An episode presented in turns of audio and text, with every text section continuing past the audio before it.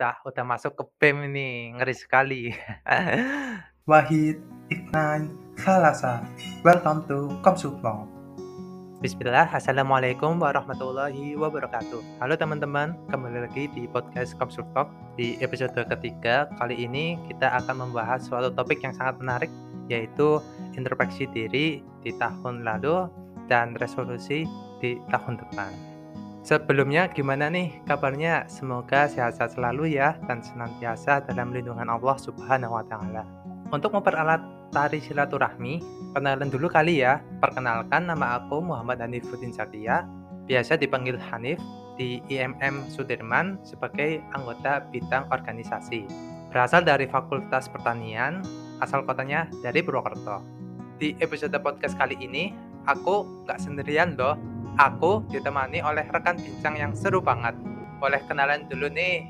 Oke, perkenalkan nama saya Abdul Karim Mumtaz bisa teman-teman panggil saya Mumtaz. Saya berasal dari Fakultas Peternakan Universitas Jenderal Sudirman. Kebetulan saya angkatan 2020 dan asal dari Purwokerto. Kalau di IMM sendiri, saya uh, menjadi anggota bidang SBO, Seni, Budaya, dan Olahraga Mas Hanif. Oke, siap. Makasih, Muhammad Mumtaz. Insya Allah selama beberapa menit ke depan, aku dan Imawan Mumtaz akan menemani kalian di episode kali ini. Tapi sebelum berbincang lebih lanjut nih, ternyata selama setahun kemarin 2021 banyak hal yang sudah dilewati ya. Dari suka, duka, susah, dan penuh perjuangan. Ngomongin soal perjuangan nih, tentu tidak terlewat dari sebuah kesalahan dan pasti juga tidak hanya sekali ya. Kita sebagai generasi muda sudah seharusnya melakukan introspeksi diri untuk semua hal yang sudah dilakukan selama satu tahun kemarin dan melakukan peningkatan kualitas diri di tahun baru dengan adanya resolusi. Nah, ngomong-ngomong tentang resolusi, sepertinya masih banyak dari kita dan teman-teman yang belum tahu apa sih sebenarnya resolusi itu, lalu apa perbedaan antara resolusi dengan revolusi.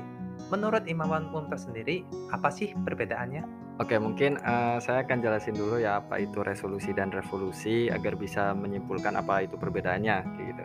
Uh, menurut saya pribadi, resolusi itu bagian dari rencana yang biasanya disusun pada saat tahun baru, kayak gitu, Mas, untuk satu tahun ke depan. Resolusi itu biasanya dibuat untuk jangka waktu yang lama, sedangkan revolusi itu sendiri dimaknai sebagai perubahan yang berlangsung secara cepat dan cenderung tidak direncanakan, seperti itu, Mas Hanif. Jadi bisa disimpulkan antara resolusi dan revolusi. Oke, makasih. Mungkin jadi artinya kalau resolusi itu merupakan tujuan dan ditulis menjadi sebuah pernyataan dan biasanya dalam jangka waktu yang lama ya. Sedangkan revolusi merupakan perubahan atau tindakan yang dilakukan secara cepat dan cenderung tidak direncanakan. Oke, kembali berbincang tentang resolusi ini. Gak kerasa ya di tahun 2021 sudah berhasil dilewati dan sekarang sudah memasuki awal tahun 2022 yang mana kita harus menyiapkan berbagai target ke depan supaya tujuan kita tercapai satu demi satu. Kita flashback nih ya ke tahun kemarin, tahun 2021. Untuk Mas Mumtaz sendiri, capaian di tahun kemarin apa saja sih Mas? Oke, ngomongin 2021 menarik banget ya, banyak rintangan yang sudah dilalui dan sedangkan wishlist wishlist yang udah ditulis juga banyak mas. Tapi ada dua wishlist yang emang saya utamain ya dari bidang akademik maupun non akademik seperti itu. Untuk di bidang akademik sendiri emang wishlist terbesar saya adalah mendapatkan beasiswa mas seperti itu. Sedangkan untuk wishlist terbesar di non akademik itu sendiri yaitu ngutamain organisasi sih mas baik itu di IMM dan di BEM seperti itu Mas. Oke, menarik sekali ya. Dah udah masuk ke BEM ini, ngeri sekali. Kalau Mas Mumtaz sendiri dari pencapaian yang tahun kemarin itu gimana sih Mas rasanya kok bisa mencapai target tersebut? Oke, rasanya campur aduk ya Mas, baik itu suka dan duka. Tapi emang kebanyakan suka karena apa? Karena proses yang dilalui itu wishlist wishlist yang saya sudah uh, catat tercapai seperti itu Mas. Jadi rasanya seneng banget gitu. Seneng pakai banget. Nah seneng pakai banget lagi ya mas. Oke. Okay. dari pencapaian-pencapaian kemarin di titik mana sih kok bisa mengatakan bahwasanya Mas Mumtaz itu mengatakan ini ini target saya sudah tercapai gitu bisa diceritakan Oke, mungkin uh, setiap orang mempunyai kadar titik uh, yang berbeda-beda ya, Mas. Untuk saya sendiri, uh, karena wishlist saya sudah terpenuhi, dua wishlist terbesar saya, capaian titik saya bahwa itu sudah tercapai yaitu ketika saya sudah merampungkan semua proker-proker yang sudah direncanakan sebelum tahun 2021 itu. Jadi di BEM sendiri sudah ada prokernya, di MM juga sudah ada prokernya dan uh, di bidang akademik beasiswa saya juga sudah diterima. Itu capaiannya Mas. Seperti itu Mas Hanif. Wow, pencapaiannya luar biasa ya di tahun kemarin ya.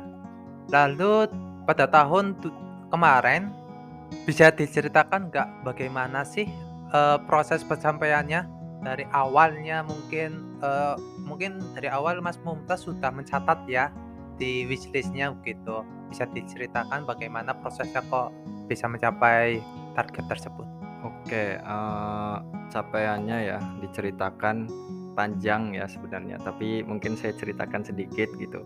Bahwa proses itu akademik sama non akademik saya itu berkesinambungan ya. Apa yang di diinginkan oleh pihak beasiswa sangat uh, bergantung pada organisasi saya seperti itu. Untuk persyaratan seperti itu mas. Jadi saya mengikuti BEM juga untuk uh, mendapatkan beasiswa seperti itu dan alhamdulillah saya melaluinya dengan proses yang cukup susah ya beasiswa. Karena pesaingnya juga lumayan banyak ya dari sekitar 50 menjadi 24 menjadi 12 seperti itu Mas. Dan untuk proses saya berorganisasi juga banyak sekali kepanitiaan seperti itu Mas. Saya juga uh, berhasil merampungkan satu tahun periode dengan baik dan sudah diterima LPJ-nya seperti itu Mas. Oke. Okay dari tadi kan Mas Muftas berarti ini uh, pada awalnya memang dari beasiswa ya awalnya ya. Jadi dari beasiswa itu mengharuskan untuk mengikuti organisasi dan lain-lain. Tadi di awal uh, pertanyaan juga sudah ditanyakan. Ada rasa senang banget di tahun kemarin karena pencapaiannya sudah dilalui gitu kan ya. Lalu ada dukanya nggak sih Mas Mumtaz dalam menggapai target tersebut dan kalau misalkan ada oh gimana Mas Mumtaz untuk menanganinya? Oke, ngomongin duka, mungkin kebanyakan dari mahasiswa ya sama ya, seperti saya yaitu kekurangan waktu ya.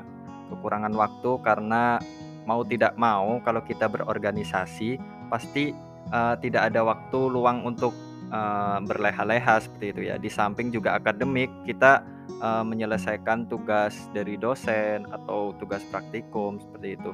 Mungkin uh, apa yang saya lalui yaitu dukanya yaitu mungkin manajemen waktu ya seperti itu maka dari itu untuk memudahkan saya untuk mengelola waktu saya mencatat ya uh, apa yang perlu diutamakan terlebih dahulu setelah itu apa yang akan dilaksanakan dan apa itu deadline seperti itu Mas Hanif Oke, berarti dalam mengatur waktu uh, sendiri Mas Mumtaz itu memprioritaskan ya mana yang penting untuk dilakukan pertama kali, terus mengurutkannya dengan urut begitu ya.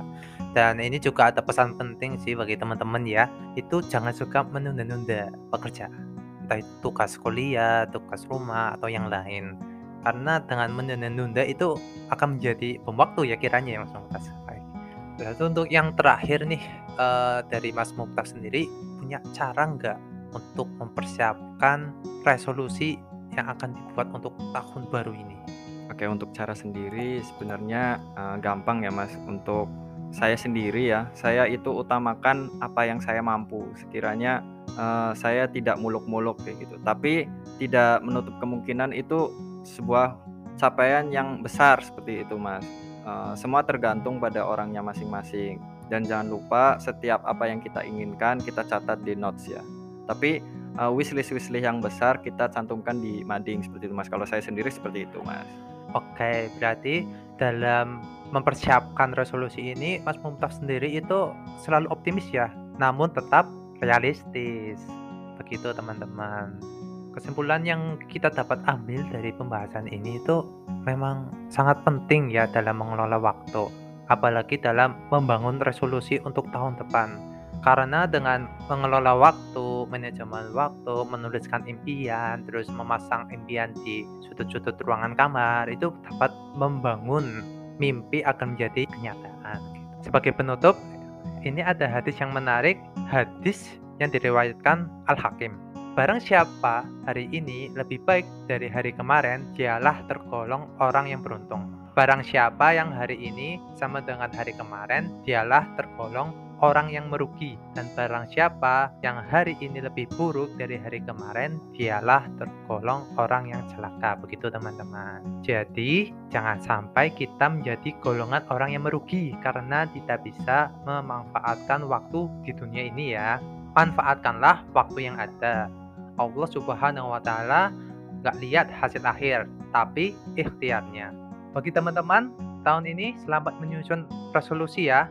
Sampai jumpa di episode selanjutnya. Semoga bermanfaat. Wassalamualaikum warahmatullahi wabarakatuh. IMM Jaya Jaya Jaya